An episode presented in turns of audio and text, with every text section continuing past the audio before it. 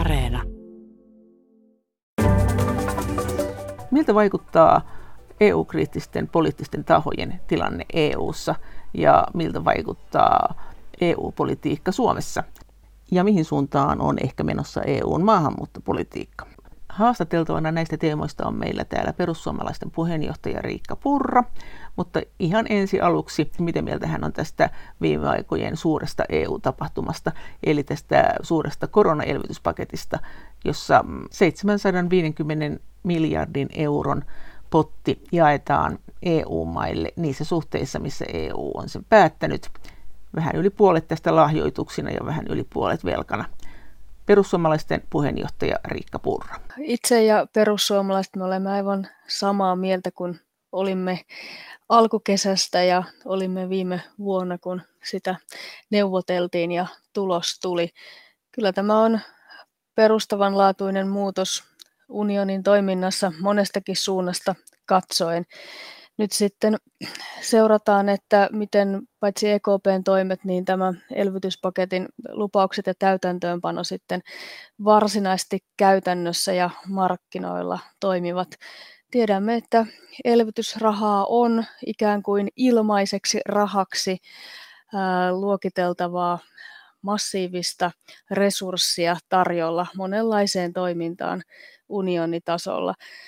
Siitä on ollut seurauksia tietenkin. Tiedämme, että syklisesti olemme hyvässä talouskasvun vaiheessa, joka kuitenkin esimerkiksi Suomen osalta on jäämässä valitettavasti todennäköisesti hyvin lyhyeksi.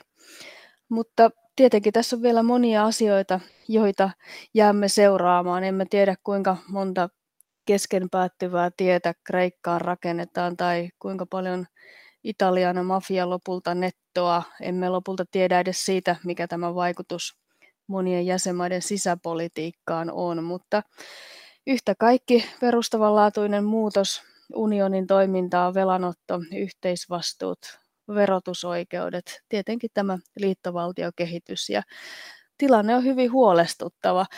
Itse toivoin toissa kesänä, että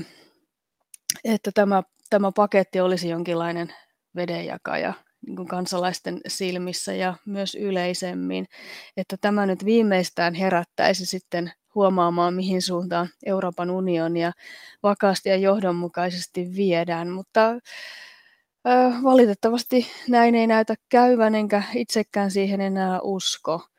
Uutta tulee, tie on hyvin selkeä ja menee yhteen suuntaan. Samaan aikaan kansalaisten EU:n kannattaminen Suomessakin on jopa kasvanut ja kriittisiä näkökulmia on suhteellisen vaikeaa saada uppoamaan. Tässä tilanteessa me olemme.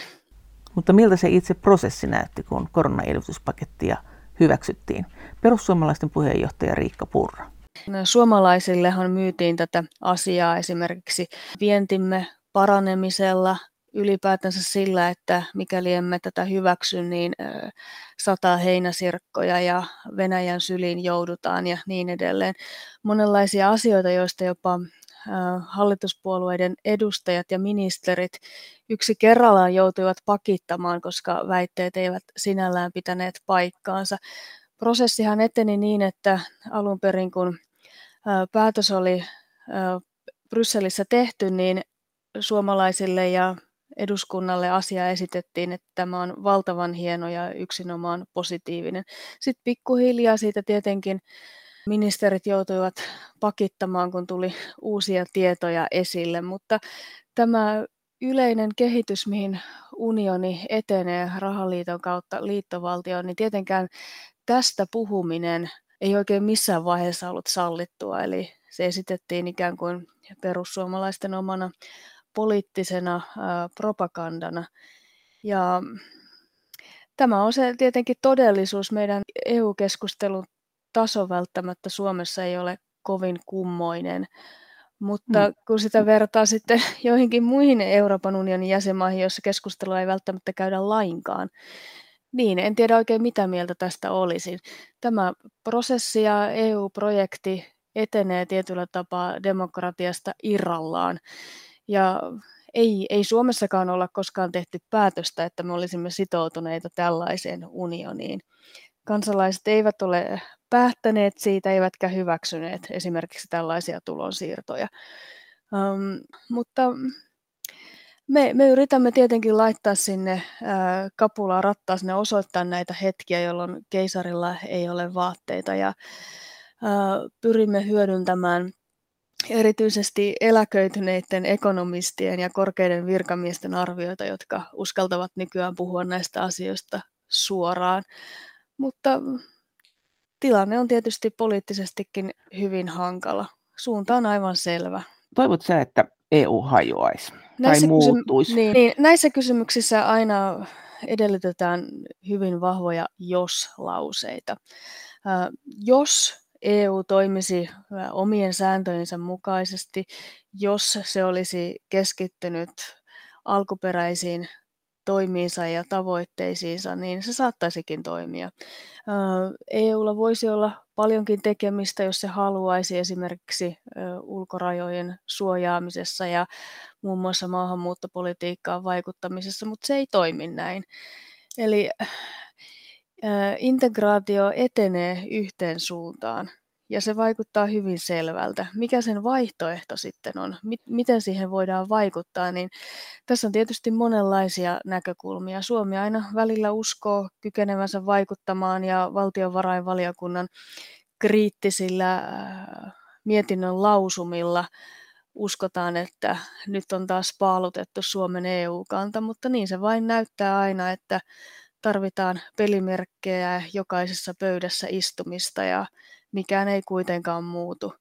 Mutta on vaihtoehto, että euro ajaa suoraan seinään ja sitä kautta EU alkaa kaatua tai hiipua.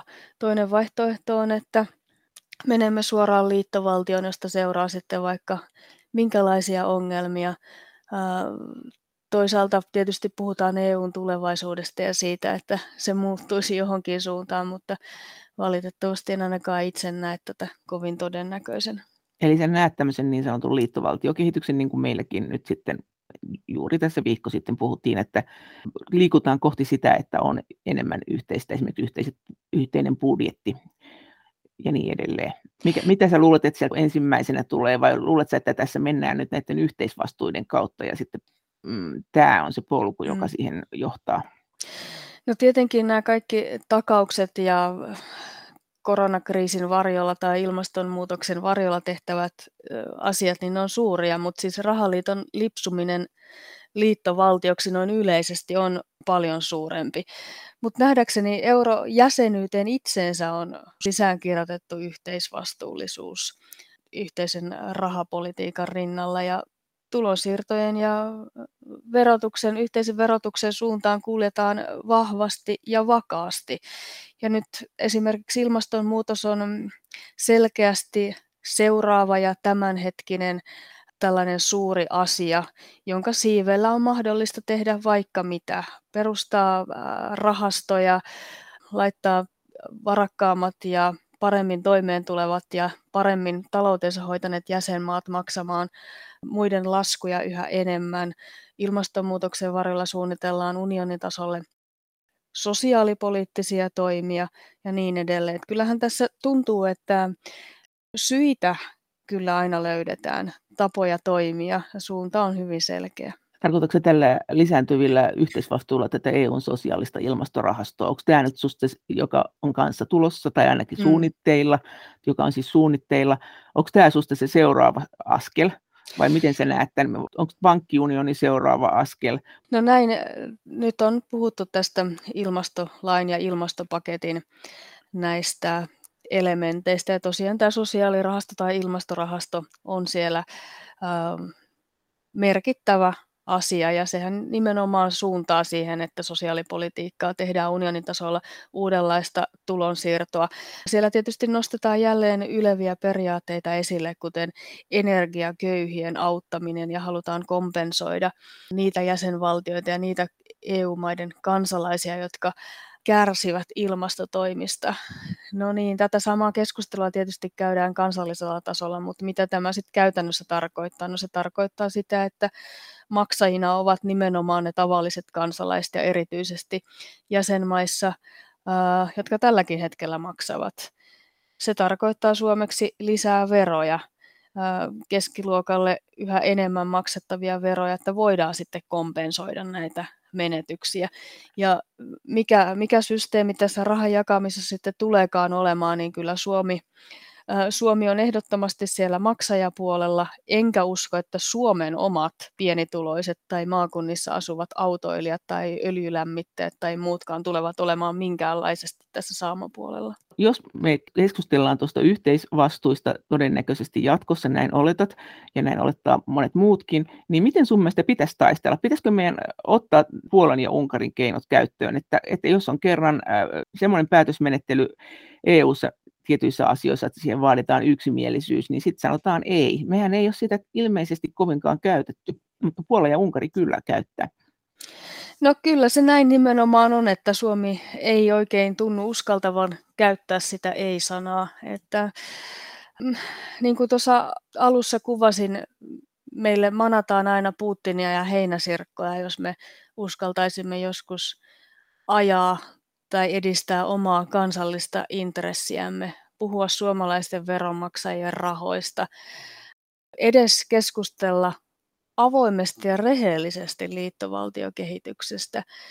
Mutta en tiedä, vaadittaisiinko tähän sitten jotakin vahvasti ei-perussuomalaista tahoa, joka kertoisi nämä samat asiat. Olisiko sitä sitten muilla valtapuolueilla helpompaa sietää? Mutta ehdottomasti kannatan sitä, että jos Suomi haluaa vaikuttaa paitsi Euroopan unionin tulevaisuuteen, niin edes omaan tulevaisuuteensa, niin sen pitäisi uskaltaa olla toista mieltä. Et missään nimessä tämä liittovaltiokehitys niin ei ole Suomen edun mukaista. Tietenkin tällä hetkellä, kun meillä on vahvasti vasemmistolainen hallitus, jonka ainakin poliittisen suuntauksensa perusteella pitäisi kantaa huolta suomalaista hyvinvointijärjestelmästä. Ja on päivänselvää, että Euroopan unionin tasolla oleva kehitys vie meitä ennemmin tai myöhemmin pois meidän omasta hyvinvointiyhteiskunnasta. Meillä ei liittovaltiokehityksessä, jossa kuljetaan kohti yhteisiä veroja, yhteisiä budjetteja, tulonsiirtoja, sosiaalipolitiikkaa, ei meillä ole mahdollisuus ylläpitää tällaista järjestelmää kuin meillä nyt on. Ja tämän tietysti luulisi huolettavan kaikkia, mutta emme ole keskustelussa päässeet edes vielä sille tasolle, että näistä asioista voisi varsinaisesti puhua. Perussuomalaisten puheenjohtaja Riikka Purra, sä et sitten usko siihen, että jos me mennään liittovaltiokehityksen ja EUsta tulee sitä myöten ehkä keskivertoa parempi, siis keskimäärin parempi. Et silloinhan niin sanotut niin tämmöiset heikot maat, joilla on paljon ongelmia, niin niiden tilannehan nousee. Niin se ei kuitenkaan tee sitä, että suomalaisilla olisi kivempaa. Kyllä minä kaikissa oloissa kannatan Suomen itsenäisyyttä, suomalaisen demokratian ja kansallisen päätäntävallan ylläpitämistä. En halua eurooppalaisen liittovaltion ja tiedän, että suurin osa Suomen kansastakaan ei halua. Sua pelottaa nimenomaan ne verot ja yhteinen budjetti, jossa voi käydä niin, että me jäädään nettomaksajaksi. Jäämme ehdottomasti nettomaksajaksi. Totta kai talouskysymykset tässä yhteydessä ovat ensiarvoisen tärkeät, mutta liittovaltiossa toki on uhattuna moni muukin asia.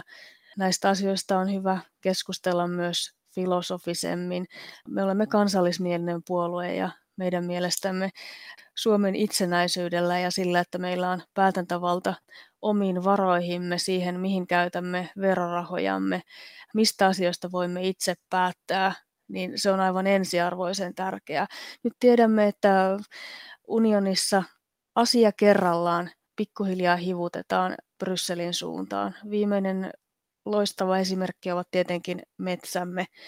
Siinä vaiheessa, kun Bryssel haluaisi kertoa, että mikä on suomalaisen lahopuun määritelmä tai minkä verran avohakkuita saa tehdä, jos lainkaan, niin kyllä me olemme niin huomattavan vaarallisilla vesillä. Olen tietysti onnellinen, että tämä metsäasia nyt sentään sai täällä ärähtämään muitakin puolueita kuin perussuomalaisia, mutta toivottavasti se asenne jatkuisi muissakin asioissa.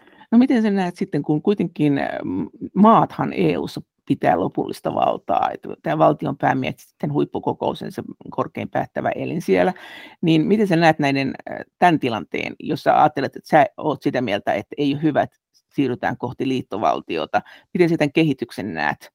Esimerkiksi no, nyt tietenkin tämä Saksahan on kiinnostava, että mihin suuntaan nämä maat on liukumassa, mikä niiden sisäpoliittinen tilanne on, että mikä niiden tämä yleinen rajan henki on? Niin, no yleisestihän jäsenmaissa ei ole halua perussopimusmuutoksiin, ja tämän tietysti komissio ja Saksa ja Ranska hyvin tietää, ja niinpä integraatiota ja yhteisvastuuta niin pyritään edistämään erityisjärjestelyyn tämän nykyisen sopimuskehikon sisällä. Tietenkin monissa jäsenmaissa on hyvin mielenkiintoisia tilanteita tällä hetkellä. Saksa on tietenkin aivan ykkönen siellä ja vaalit ovat kohta nurkan takana.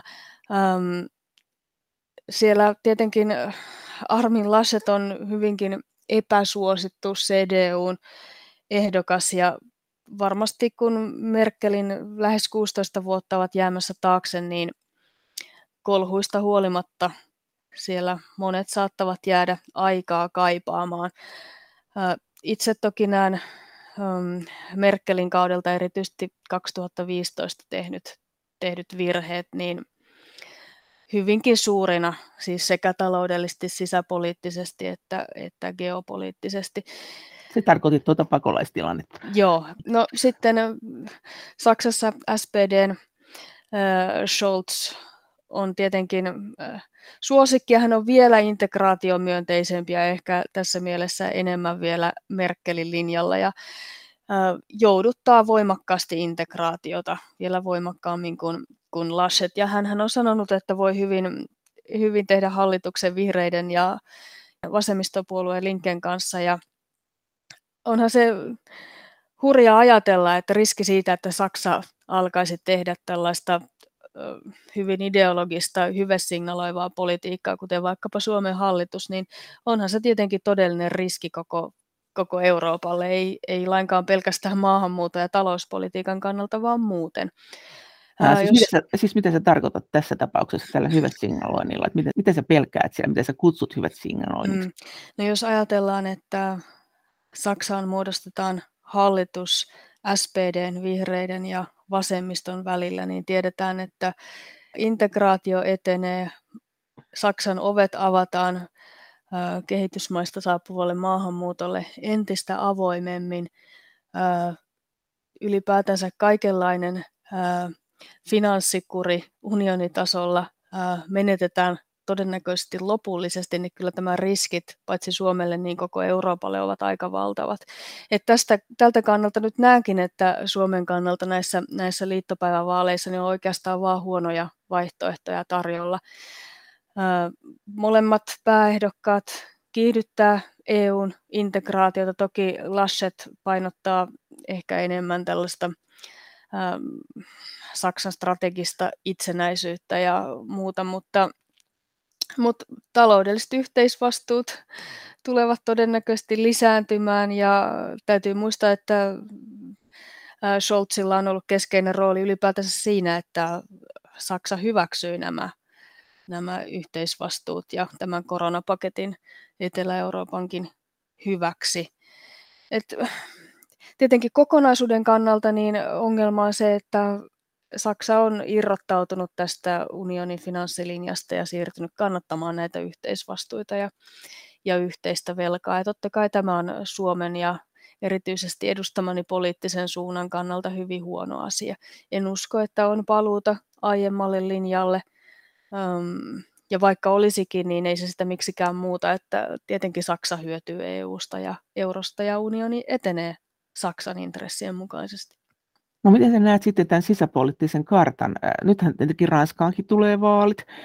Onko tämä nyt näin, että integraatiota vastustavat voimat, niin ne ei ole nyt missään nousun kiidossa EU:ssa? Niin, tämä onkin hyvin mielenkiintoinen kysymys, että koronaepidemia oikeastaan itsessäänkin jo vähän hiljensi tätä kritiikkiä. Se on toisaalta ihan aivan absurdia, kun ajatellaan, että koronan yhteydessä tämä elpymispaketti tai koronapaketti, joka on hyvin vahva askel liittovaltiointegraation etenemisen suuntaan, niin kuitenkin koronaepidemia on aiheuttanut sen, että kansalaisilla on niin paljon muutakin ajateltavaa, että se on varmasti vaikuttanut tähän myös.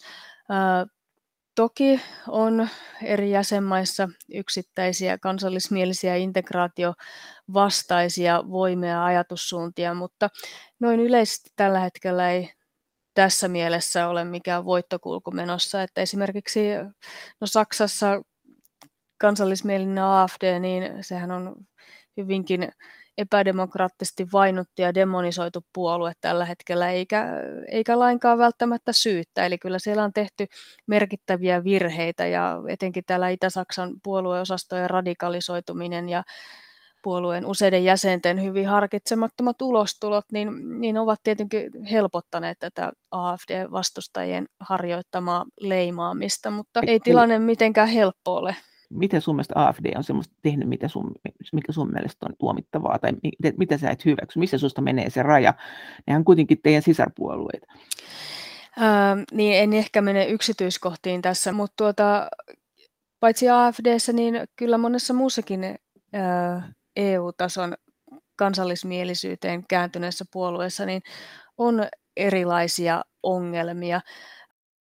Se politiikan tekeminen ei välttämättä ole aina ihan riittävän ammattitaitoista ja monet puolueet ovat sisäisesti aika hajanaisia, mikä sitten vaikuttaa suuntaan. Toisaalta jos ajatellaan vaikka Italiaa, jossa kansallismielinen populistipuolue tietenkin vaihtaa suuntaa hyvinkin helposti riippuen omista intresseistään, niin itse perussuomalaisena olemme pyrkineet omaa puoluettamme rakentamaan toisenlaiseen suuntaan, eli nimenomaan vakavasti otettavaan ja ei salonkikelpoiseen, mitä poliittiset vastustajamme media usein peräänkuuluttavat, vaan nimenomaan siihen, että meidän linjamme olisi johdonmukainen ja tavoitteemme suhteellisen kirkkaat ja etenisimme oikeaan suuntaan, emmekä hyppisi puolelta toiselle tai tekisi mahdottomia omaan maaliin potkimisiin. Eli siis tavoite on, että se olisi niin kuin jäntevää ja ennakoitavaa se puolue, että se olisi helppoa äänestäjälle siinä mielessä, vai? Kyllä, ehdottomasti näin. Että itse näissä asioissa olen sitä mieltä, että itse kritiikki ja itse reflektio ovat aina välttämättömiä. Ja olen aika pettynyt moniinkin Euroopan tason kansallismielisiin puolueisiin. Sano, missä se menee susta se raja, koska täällä Suomessahan usein sanotaan, että tämä kaikkihan on, niin kuin, että joo, persut ja kaikki on, tähän samaa porukkaahan ne on. Koko tämä populistiporukka, tämmöinen ajatushan syntyy helposti, mutta mikä sun mielestä on se raja, että mihin te ette nimenomaan mene, mihin Euroopassa muut teidän kanssa samassa puolueryhmässä europarlamentissa olevat puolueet menee? No itse en laske itseäni esimerkiksi varsinaisesti populistiksi, eli mielestäni näkemyksiä ja kantoja ei kannata vaihtaa sen mukaan, että mistä on saatavilla välitöntä hyötyä. Toisaalta tietenkin meillä on paljon yhteisiä intressejä ja tavoitteita, erityisesti kun vastustaja on niin suuri ja voimakas, esimerkiksi Euroopan parlamentissa, mutta on aivan selvää, että me olemme hyvin erilaisia valtioita, meidän historiaamme, geopolitiikka, kaikki tällaiset vaikuttavat siihen suuntiin, mihin me menemme.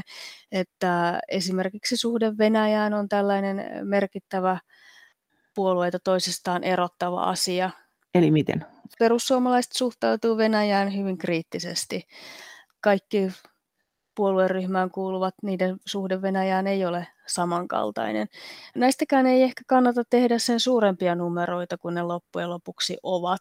Se, mihin itse tuossa aiemmin viittasin, niin liittyi ennen muuta tällaisiin helppoihin virheisiin, joita jotkut kansallismieliset puolueet Euroopan tasolla ovat tehneet. Ei kannata sotkeentua mihinkään rahoitusongelmiin, sotkuihin, ottaa rahoitusta vastaan vääriltä taholta. Nämä ovat meille aivan aivan niin kuin yksiselitteisiä ja täysin itsestään selviä asioita. Mutta totta kai monilla kansallismielisillä puolueilla on vielä kehittymistä tässä yhteydessä. Perussuomalaisten puheenjohtaja Riikka Purra, entä rasismi? Miten mieltä sä siitä olet, että mikä susta on se raja, mikä on rasismia, minkä yli te ette mene? En kyllä osaa tällaiseen kysymykseen vastata, kun emme me kannata minkäänlaista rasismia. Meidän maahanmuuttopolitiikkamme perustuu aivan muihin seikkoihin kuin rasismiin tai ihmisen ihonväriin tai muihin vastaaviin seikkoihin. Mahdotonta vastata tällaiseen kysymykseen. Sanoit, että te ette ole rasistinen puolue. Teitä on usein syytetty kuitenkin rasistiseksi puolueeksi. Mikä sinusta se on se juttu tässä nyt? Sä sanoit, että te ette ole, mutta miksi teitä sitten syytetään? Miten sä näet tämän keskustelun? No, meitä syytetään juuri sen takia, että me olemme maahanmuuttokriittisiä. Me emme kannata Suomelle haitallista maahanmuuttoa. Me emme kannata kehittyvistä maista saapuvaa massasiirtolaisuutta. Me emme kannata sitä, että Suomessa tulee laittaa veronmaksajan rahoja humanitaariseen maahanmuuttoon. Tämä politiikka on Suomessa edelleen niin harvinaista, että se aiheuttaa tällaisia leimaamisia. Yleensä siinä vaiheessa, kun muilta argumentit loppuvat, niin nämä aseet otetaan käyttöön, eikä sinäkään varsinaisesti mitään ihmeellistä ole. Teillä on 2 MEPiä parlamentissa, Laura Huhtasaari ja Teuvo Hakkarainen. Mitä sä haluat, että he ajaisivat? Millaisia asioita siellä, ottaen huomioon, missä valiokunnissa he on, niin mitkä sun mielestä on tärkeimpiä? Perussuomalaisten molemmat MEPit on edustettuina ympäristövaliokunnassa, ja se on tietysti erityisesti nyt erittäin tärkeä valiokunta, eli he pyrkivät vaikuttamaan siihen, ettei EU pääse tuhoamaan Suomen teollisuuden ja talouden toimintaedellytyksiä tällä liian kunnianhimoisella ilmastopolitiikallaan. Että kyllä tässä tämä on ehdottomasti se tärkein akseli. Ylipäätänsä he vakaasti isänmaallisina ihmisinä pyrkivät tuomaan tolkkua ja järkeä siihen keskusteluun, joka dominoi halua siirtyä liittovaltioon ja ylipäätänsä kohti syvenevää integraatiota, mutta tietenkään tilanne ei ole helppo. 2 MEPillä siellä ei paljonkaan tee, kun muut voimat ovat niin voimakkaita, mutta tietenkin tässäkin asiassa se, että kansallismielistä ryhmittymät on painettu marginaaliin hyvin voimakkaasti. Miten? No niin kuin tiedetään, niin ID-ryhmän mahdollisuudet vaikuttaa asioihin ovat aika heikot. Eli heitä on pyritty aktiivisesti siirtämään pois sellaista paikoilta, joihin esimerkiksi äänimäärien ja kokoonpanon puolesta olisi mahdollisuus.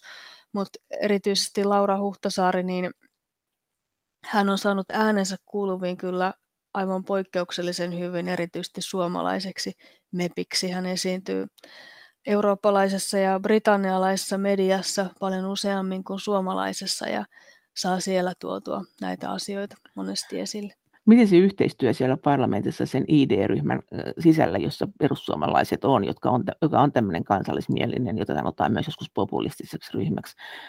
Niin, siellä on monenlaisia puolueita, joilla on hyvin erilaiset ehkä lähtökohdat, maiden heterogeenisyys, historia, maantieteellinen paikka määrittävät aika paljon sitä, että miten he suuntaavat. On paljon yhteisiä asioita ja tietenkin tämän EU-kehityksen vastustaminen ja sen kritisoiminen on niistä se tärkein, mutta sitten yksityiskohdissa on vaihtelua. Perussuomalaiset tekee pragmaattiselta pohjalta yhteistyötä. Eli uskallamme olla eri mieltä, uskallamme tehdä myös kumppanuuksia silloin, kun siitä on aidosti hyötyä. Miten se ID-ryhmä, niin sä sanoit, että sä toivot, että ja näin tekevät meidän perussuomalaiset MEPit, että ne vastustaa tätä EUn ilmastopolitiikkaa. Onko se ihan yhteinen linja ID-ryhmällä? No, yleisesti ottaen toki ilmastopolitiikkaan suhtautuminen on yhteinen teema, mutta totta kai tässä Suomi erityisesti on vastustamassa, eli meidän maahan liittyvät monet poikkeukselliset ominaisuudet, kuten hyvin suuri koko, kylmä ilmasto, meidän teollisuutemme, metsäpolitiikka, ylipäätänsä vientisektori, autoilun välttämättömyys ja monet muut seikat tietenkin ajavat siihen suuntaan, että ilmastopolitiikka on erityisesti meille tärkeä. Siis mutta suomalaisille ID-läisille, mutta ei niinkään muille ID-läisille niin tärkeä. Mutta tosiaan, kuten tuossa aiemmin kuvasin, niin ilmastonmuutoshan on nimenomaan se asia, jonka varjolla tällä hetkellä sitä integraatiota edelleen syvennetään ja josta on tulossa näitä uusia tulonsiirtoja, ja jonka varjolla nimenomaan EU-liittovaltiota syvennetään, joten kyllä se siinä mielessä ehdottomasti kaikkia kansallismielisiä puolueita yhdistää. Onko se EUn ilmastotavoite sinänsä, millä vauhdilla tätä hiilidioksidia ja muita kasvihuonepäästöjä vähennetään, niin onko se susta tavoitteena hyvä? No jos lähdetään täältä alhaalta ylöspäin, niin ensinnäkin Suomen pitäisi huolehtia siitä, että sen kunnianhimo ei ole suurempaa kuin EU:n keskimäärin tai meidän oleellisten kilpailijamaiden.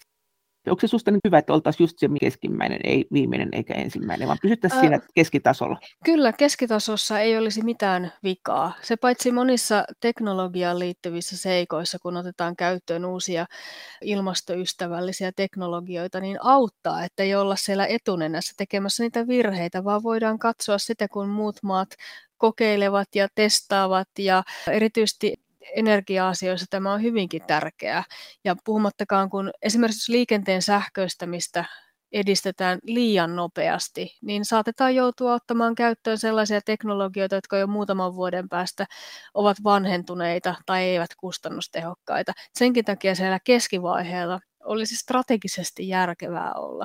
Totta kai ymmärrän, että Suomi imagosyistä haluaa pyrkiä tänne etulinjaan, mutta se ei välttämättä kokonaisuuden kannalta ole järkevää. Mutta miten kunnianhimoinen Euroopan unionin kannattaisi olla ilmastoasioissa? Perussuomalaisten puheenjohtaja Riikka Purra. Niin sen lisäksi, että Suomen ei pitäisi olla kunnianhimoisempi, niin Euroopan unioninkaan ei pitäisi tietenkään olla kunnianhimoisempi kuin sen oleelliset kilpailijat. Jos katsotaan Yhdysvaltoja ja Aasiaa, niin mikäli me haluamme ehkäistä paitsi hiilivuotoa ja huolehtia unionin alueen kilpailukyvystä kokonaisuutena ja jäsenmaissa, niin kaikkien näiden toimien pitäisi mennä suhteellisesti samassa tasossa. En usko tietenkään, että Euroopan unionin pitäisi tavoitella mitään Kiinaa. Emme me tarvitse Kiinaa Eurooppaa sen paremmin ilmastopolitiikkaan kuin mihinkään muuallekaan, mutta tätä pitäisi ilmastopolitiikkaa tarkastella myös muualta kuin tästä imagopoliittisesta suunnasta. Et paitsi, että haluan, että toimet ovat tehokkaita ja siis myös kustannustehokkaita, silloin niitä kannattaa toimia tehdä siellä, missä esimerkiksi päästövähennysten aikaansaaminen on edullisinta. Euroopan tasolla se paikka ei ole Suomi ja maailman tasolla se ei myöskään ole Euroopan unioni. Eli silloin, kun on globaali ongelma, kysymykseen, johon vaaditaan sitä, että ratkaisuja tehdään myös ympäri maapalloa, niin tämä kokonaisuus ja mittakaava on kerta kaikkiaan se, mikä pitäisi huomioida. Ja kun ilmastopolitiikka ei ole vain yksi asia, se ei ole yksi sektori, vaan se limittyy talouteen, veroihin, kansalaisten ostovoimaan, moneen muuhunkin asiaan. Tämä kokonaisuus on se, mikä pitäisi ottaa huomioon. Entäs sitten se, kun kuitenkin EUhan on ollut tämmöinen ilmastopolitiikan veturi, että EU on saanut aikaan sitä paljon, että tästä on ruvettu niin globaalisti puhumaan, että tätä asiaa edistetään, niin kyllähän EUn kai silloin pitää olla edes jonkun verran edelläkävijä, vai oletko sitä mieltä, että ei tarvitse? Se, miten Euroopan unioni ja Euroopan ylipäätänsä strategisesti kannattaa suuntautua, totta kai me haluamme olla edelläkävijöitä monessa muussakin asiassa, vaikkapa demokratiassa ja rauhassa. Ei minulla tähän asiaan ole mitään moitittavaa, mutta nimenomaan toivoisin, että tämä kokonaisuus otetaan huomioon. Se, että jos Euroopan unioni, Eurooppa kokonaisuutena on jäämässä esimerkiksi kauppapolitiikassa ja taloudessa varjoon, niin en usko, että sitä kannattaa kauheasti edesauttaa tekemällä liian kunnianhimoisia ilmastotoimia.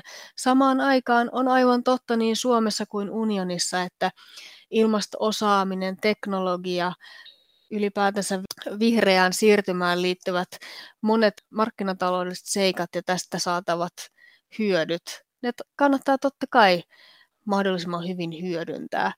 Mutta kun näillä kolikoilla on tosiaan kaksi puolta, että samaan aikaan kun Suomi voi saada voittoja ilmasto-osaamisessa, niin meidän pitäisi huolehtia myös meidän vientiteollisuuden ja ylipäätänsä talouden näistä perusjaloista, esimerkiksi metsäteollisuudesta ja aika energiaintensiivisestä vientisektorista.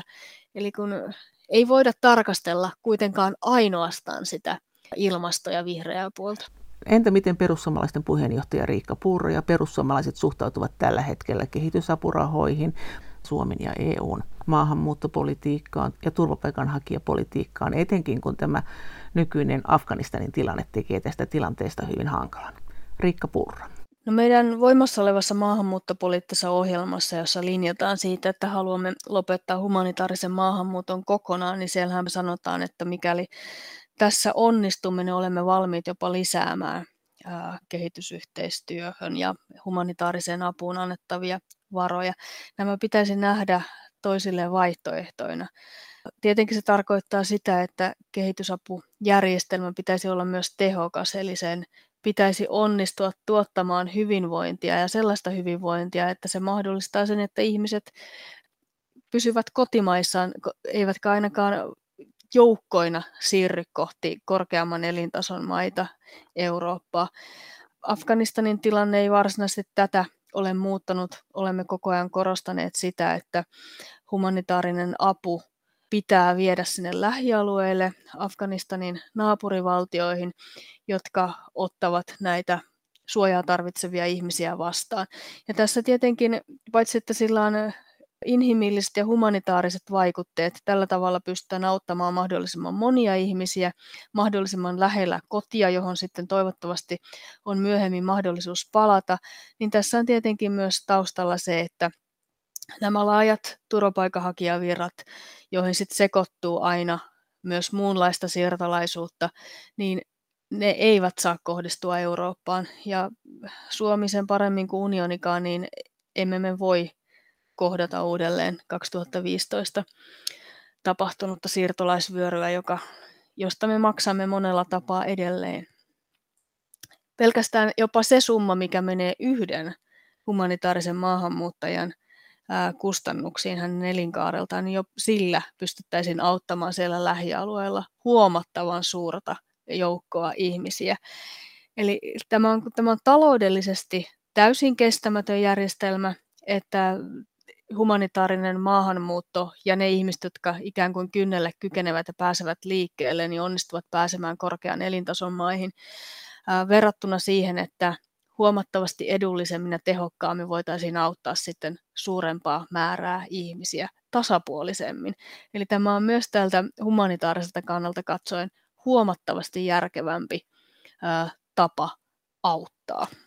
No, uskotko, että EU on menossa tähän suuntaan?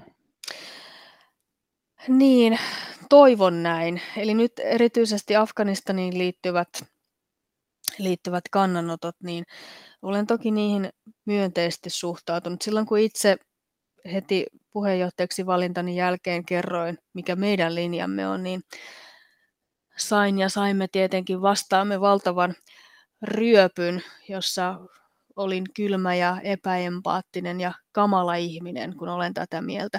No sen jälkeen samanlaisia kannanottoja esitettiin Saksasta, Ranskasta, Itävallasta, monesta muusta jäsenmaasta. Sen jälkeen tätä kannatti Suomen tasavallan presidentti. Sen jälkeen siitä tuli EUn sisäministerien kanta, eli varsin virallinen EUn kanta. Ja tämä on tietenkin oikea suunta. Jäsenmaissa ja unionitasolla ymmärretään, että siirtolaisvyöry ei kerta kaikkiaan ole enää mahdollinen. Se on myös integraatiomyönteisten voimien kannalta hyvin negatiivinen asia, mikäli näin tapahtuisi. Tiedetään, että se varmasti jäsenmaissa lisäisi sellaisten puolueiden kannatusta, jotka eivät myöskään EU-hun suhtaudu positiivisesti. EU:ssahan eri jäsenmaissa tämä pakolais- ja turvapaikkapolitiikka on hyvin erilainen. Tanskassahan se on nyt aika kireä. Miten sä näet tämän trendin tällä hetkellä, että onko tämä nyt niin kuin hajaantumassa, kuten esimerkiksi kenties Saksassa on, mennään toiseen suuntaan ja sitten esimerkiksi Tanskassa mennään toiseen suuntaan. Että miten sä ryhmittelet tämän EUn tämän mukaan tällä hetkellä? No siis, jos ajatellaan näitä Afganistan kantoja, niin ne ovat suhteessa kriittisempiä noin yleisesti, mutta toki kun tarkastellaan yksittäisiä jäsenmaita, niin siellä on merkittäviä eroja.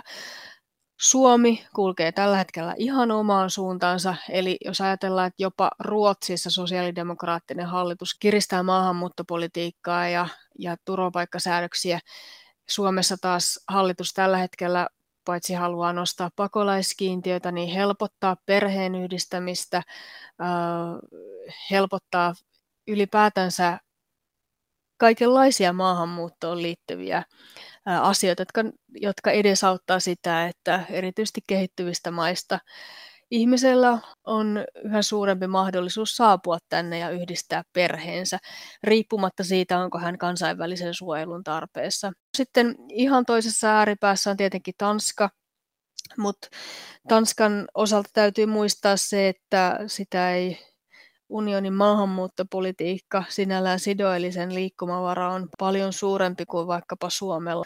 Tanska ei ole liittynyt näihin sopimuksiin, jotka sen sitoisi sisäasioissa tähän. Eli totta kai Tanskakin on monesti unionin hampaissa nimenomaan maahanmuuttokantojensa ja linjaustensa takia, mutta ei se tunnu Tanskaa hirvittävän paljon haittaavan.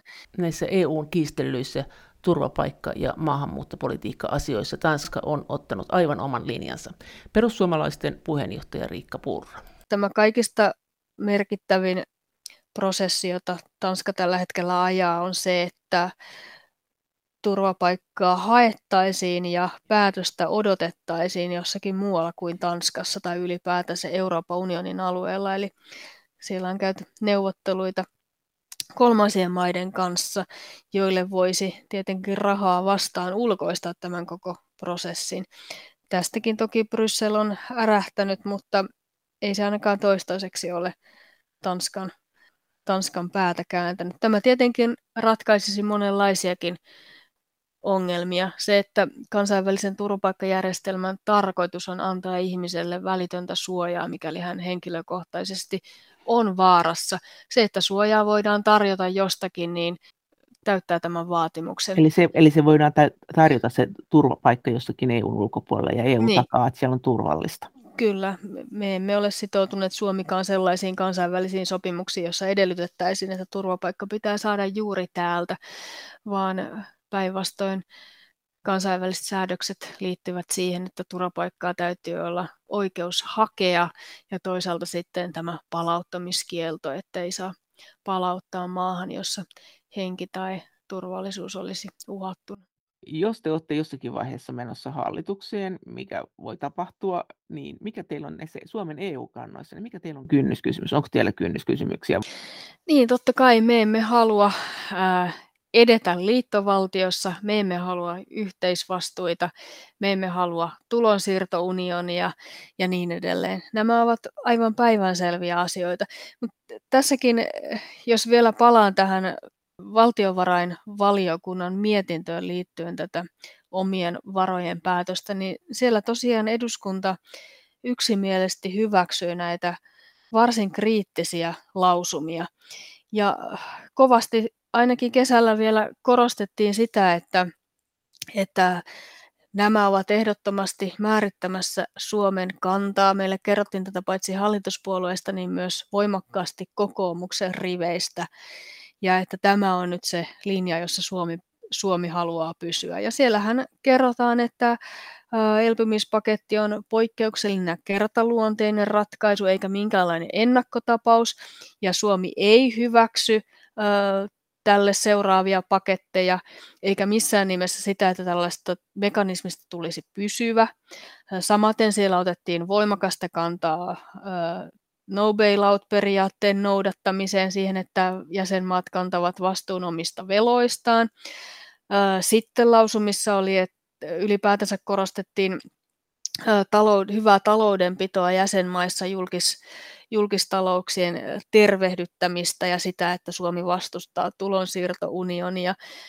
Siellä otettiin kantaa ylikansallisia veroja vastaan ja jopa sitä vastaan, että kokonaisveroaste nousisi.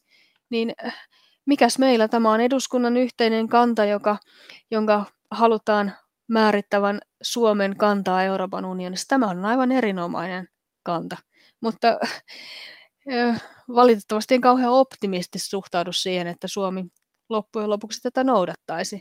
Kuten kuvasin, niin puolue toisensa jälkeen kriittisetkin EU-painot, ne aina tahtovat sitten muuntua johonkin toiseen muotoon silloin, kun on taas mahdollisuus mennä sinne yhteisiin pöytiin päättämään ja toimimaan EU-mallioppilaana. Mutta jos te olisitte hallituksessa, niin mitäs sitten? Niin, me emme hyväksy yhteisvastuiden kasvattamista, tulonsiirtoja tai etenevää liittovaltiota. Mutta jos tavallaan näin jo päätettiin ja sitten näin ei tapahtunut, niin mikä se teidän keinonne olisi siinä sitten? No, tämä on tietenkin vähän nyt spekulatiivista, eli vaikea sanoa, mikä se tilanne sitten silloin olisi, että haetaanko tässä kysymyksessä nyt, että lähdettekö sitten hallituksesta, jos kuitenkin tulee eteen tällaista. Perussuomalaiset sanoo tällaisille asioille ei, ja tietenkin haluaa, että hallitus, jossa perussuomalaiset on, sanoo ei. Suomen pitää pystyä ja uskaltaa ajaa omia etujaan, ja nämä eivät ole Suomen edun mukaisia. Mutta menisittekö sinne neuvostoon ja käyttäisitte hyväksenne tätä, että on yksimielisyysvaade, ja sanoisitte ei? Totta kai. Elpymispaketti käsittelyn yhteydessäkin Suomen olisi pitänyt olla reipas ja rohkea, mutta täällä aina ajatellaan, että nimenomaan on rohkeutta hyväksyä näitä uusia paketteja ja sitten myöhemmin selitellä niitä ja kertoa, kuinka ne olivat välttämättömiä, ja vähitellen aina jokaista argumentista pikkuhiljaa luopua. En näe tätä missään määrin poliittisesti kannatettavana tai ylipäätänsä siis Suomen itsenäisyyden ja meidän oman budjettimääräysvallan kannalta hyvänä asiana, ja tietenkin kannustaisin kaikkia muitakin puolueita joskus ajattelemaan EU-politiikassa nimenomaan sitä, mikä on meidän oman etumme mukaista. Kai me näissä yhteenliittymissä Euroopan unionissa kuin muissakin kansainvälisissä järjestöissä, niin toimimme pääasiassa siksi, että siitä ei olisi meille haittaa. Että sitten usko siihen, mitä sanotaan usein, että siitä tulee Suomelle haittaa. Jos me sanotaan nyt ei, niin sitten jotkut jossakin asioissa, vaikka metsäpolitiikassa, muut maat ei ole meidän takana. Oletko sitä mieltä, että kannattaa vain sanoa ei, että ei kannata niin kuin olla mukavan maan maineessa? Niin, tämä liittyy siihen, mihin monesti vedotaan, että Suomi kerää pelimerkkejä olemalla myöntyväinen, ja näitä pelimerkkejä voidaan sitten tosipaikan tullen käyttää hyväksi, mutta en ole vielä havainnut sellaista tosipaikkaa, missä näitä sitten käytettäisiin. Kyllä tämä koronapaketti oli niin merkittävä asia, että jos siinä ei kyetty pelimerkkejä lyömään pöytään yhtä ainutta, niin missä sitten? Onko perussuomalaisten puheenjohtaja Riikka Purran mielestä perussuomalaiset ainoa EU-kriittinen puolue Suomessa, vai onko EU-kriittisiä puolueita muitakin, esimerkiksi vaikka kristilliset? Kyllä varmasti kristillistä löytyy EU-kritiikkiä, ja onhan niitä yksittäisiä puheenvuoroja muissakin puolueissa. Keskustassa on ollut hyvin paljon integraatio syvenemiseen kriittisesti suhtautuvia henkilöitä, mutta näiden äänenpainot ovat täysin muuttuneet tällä hallituskaudella. Toisaalta kokoomuskin vähän näytteli muskeleitaan koronapakettikeskustelun aikana, mutta ei puolueesta nyt kuitenkaan ollut vastustamaan sitä. Ja kokoomuskin tietenkin EU-federalismissaan on Suomessa aivan niitä ykköspuolueita, joten se on aivan loogista. Mutta oppositiossa toki kokoomuksenkin kannattaa joskus näyttää vähän erilaista naamaa. Mutta siitä huolimatta te voisitte olla mahdollisesti menossa jopa kokoomuksen kanssa hallitukseen, vaikka se on näin EU-myönteinen teidän mielestä. Niin, Euroopan unioni varmasti tulee olemaan yksi asia, josta hyvin paljon pitäisi neuvotella. Jos olisi hallitusneuvottelut. Mm. No mitä mieltä saat tästä maiden velkaantumisesta ja siitä EUn talousohjauksesta, siitä, että nythän puhutaan, että tämä vanha budjetti- ja velkaantumissäännöt, jotka oli semmoisia, että ei saa olla liian alijäämäinen budjetti ja ei saa velkaantua liikaa, niin nehän on ollut tämän koronan aikaa jäissä. Näitä ei ole nyt valvottu, koska tilanne on poikkeuksellinen. Nyt sanotaan, että nämä pitäisi uudestaan rakentaa. Uskotko sä, että näitä tehdään enää uudestaan? Pitäisikö tehdä? Onko se mahdollista näitä valvoa? Mm. Niin, tämä on hyvin mielenkiintoinen keskusteluaihe. Paljon puhutaan tosiaan siitä, että nämä velkasäännöt eivät tässä maailman ajassa enää ole relevantteja tai että jopa, että velalla ei ole merkitystä. Kun katsotaan lukuja, niin kyllä on livetty hyvin kauas ja tietenkin korona on tätä kärjistänyt voimakkaasti. Euroopan unionin talousohjaus noin yleisesti, niin onhan Suomikin päässyt tämän ohjauksen alta lipeämään useita kertoja rikottua EU-velkasääntöä, mutta velka ei tunnu haittaavan kaikkia. Meillä on Suomessakin paljon jo näitä taloustoisin ajattelijoita, jotka ovat sitä mieltä, että kannattaa vaan hyödyntää korkotasoja, ottaa velkaa niin paljon kuin sielu sietää. Mutta täytyy ymmärtää myös, että velkakriisi siis itsessään, sehän vie jo kohti liittovaltiota. Tietenkin vakaus- ja kasvusopimukseen ja siihen eurokriisin aikana tehdyt tiukennukset, niin nehän on ihan yhtä tyhjän kanssa. Eli tässä mielessä kyllä olen näiden kriitikoiden kanssa samaa mieltä. Komissio ei tehokkaasti valvo näiden noudattamista ja tiedetään vaikka, että komission entinen puheenjohtaja Juncker perusteli asiaa kuuluisaksi käynnillä argumentilla, että Ranska on Ranska, mikä sitten on syy olla asettamatta sanktioita. Toisaalta komission italialainen talouskomissaari Gentilo, niin hänhän tulee ajamaan Saksan vaalien jälkeen kai julkiseen velkaan ja julkisyhteisöjen alijäämään näiden kriteerien siis täydellistä vesittämistä. Ja sama mies muuten on korostanut sitäkin niin kuin unionissa toki moni muukin, että esimerkiksi vihreään uudistamiseen, eli siis ilmastotoimiin liittyviä panostuksia ei tarvitsisi laskea tähän mukaan ollenkaan. Eli niihin, kun menot määritetään vihreiksi tai ilmastotoimiksi, niin niitä ei tarvitse ottaa huomioon tässä yhteydessä ollenkaan. En usko, että Suomi kykenee tässäkään vaikuttamaan mihinkään. Ja kun kuuntelee nyt Suomen hallituksen näkemyksiä, niin en usko, että se edes haluaisi. Et suunta on ihan selkeä tässäkin. Etelä-Euroopan maat tekee kestämätöntä talouspolitiikkaa ja Suomea pyydetään maksumieheksi. Mutta millä tavalla tämä lisää liittovaltiota? Sitenkö, että tässä lisääntyy yhteisvastuut, että jos maat velkaantuu, niin niitä pitää tukea? Sitäkö sä tarkoitat? Kyllä. Jäsenvaltioiden yleinen heterogeenisyys, erot taloudenpidossa suhteessa velkaan, menoihin, sosiaalipolitiikkaa, eläkkeisiin, niin edelleen. Tämä aiheuttaa juuri tätä vahvaa epäbalanssia maiden välille, joka sitten erityisesti kriisiytyessään tulee lisäämään yhteisvastuuta ja tulonsiirtoja. Kun sinua kuuntelee, niin sä vaikutat aika toivottomalta ja aika väsyneeltä. Tämä on niin perussuomalaisille nyt jotenkin uusi klangi, että tämmöistä ei ole nyt ennen ollut. Onko tämä nyt vaan, että sulla on nyt väsynyt olo, vai tunnet sä semmoista toivottomuutta tämän kaiken EU-politiikan suhteen teidän kannalta katsottuna? En siis sisäpoliittisesti ole lainkaan toivoton. Tässähän mennään yksiin vaaleihin jo muutaman kuukauden sisällä ja sitten kohti eduskuntavaaleja. Ja toivon, että tämän hallituskauden painajaiset saadaan päättymään, mutta kyllä se on aivan oikea havainto, että EU-politiikkaan olen suunnattoman pettynyt. Eli niin kuin sanoin tuossa alkupuolella, niin toivoin itse, että koronapaketti avaisi suomalaistenkin silmiä ja kriittisyys Euroopan unionina kohtaan kasvaisi, mutta ainakaan gallupien valossa näin ei näytä olevan. Näin sanoi perussuomalaisten puheenjohtaja Riikka Purra. Kiitos teille viesteistä ja kommenteista. Viime ohjelmassa meillä oli puhumassa Työeläkevarman toimitusjohtaja Risto Murto siitä, että emmekö me Suomessa oikein ymmärrä sitä, että mihin suuntaan EU on kehittymässä, ilmeisesti kehittymässä kohti liittovaltiota.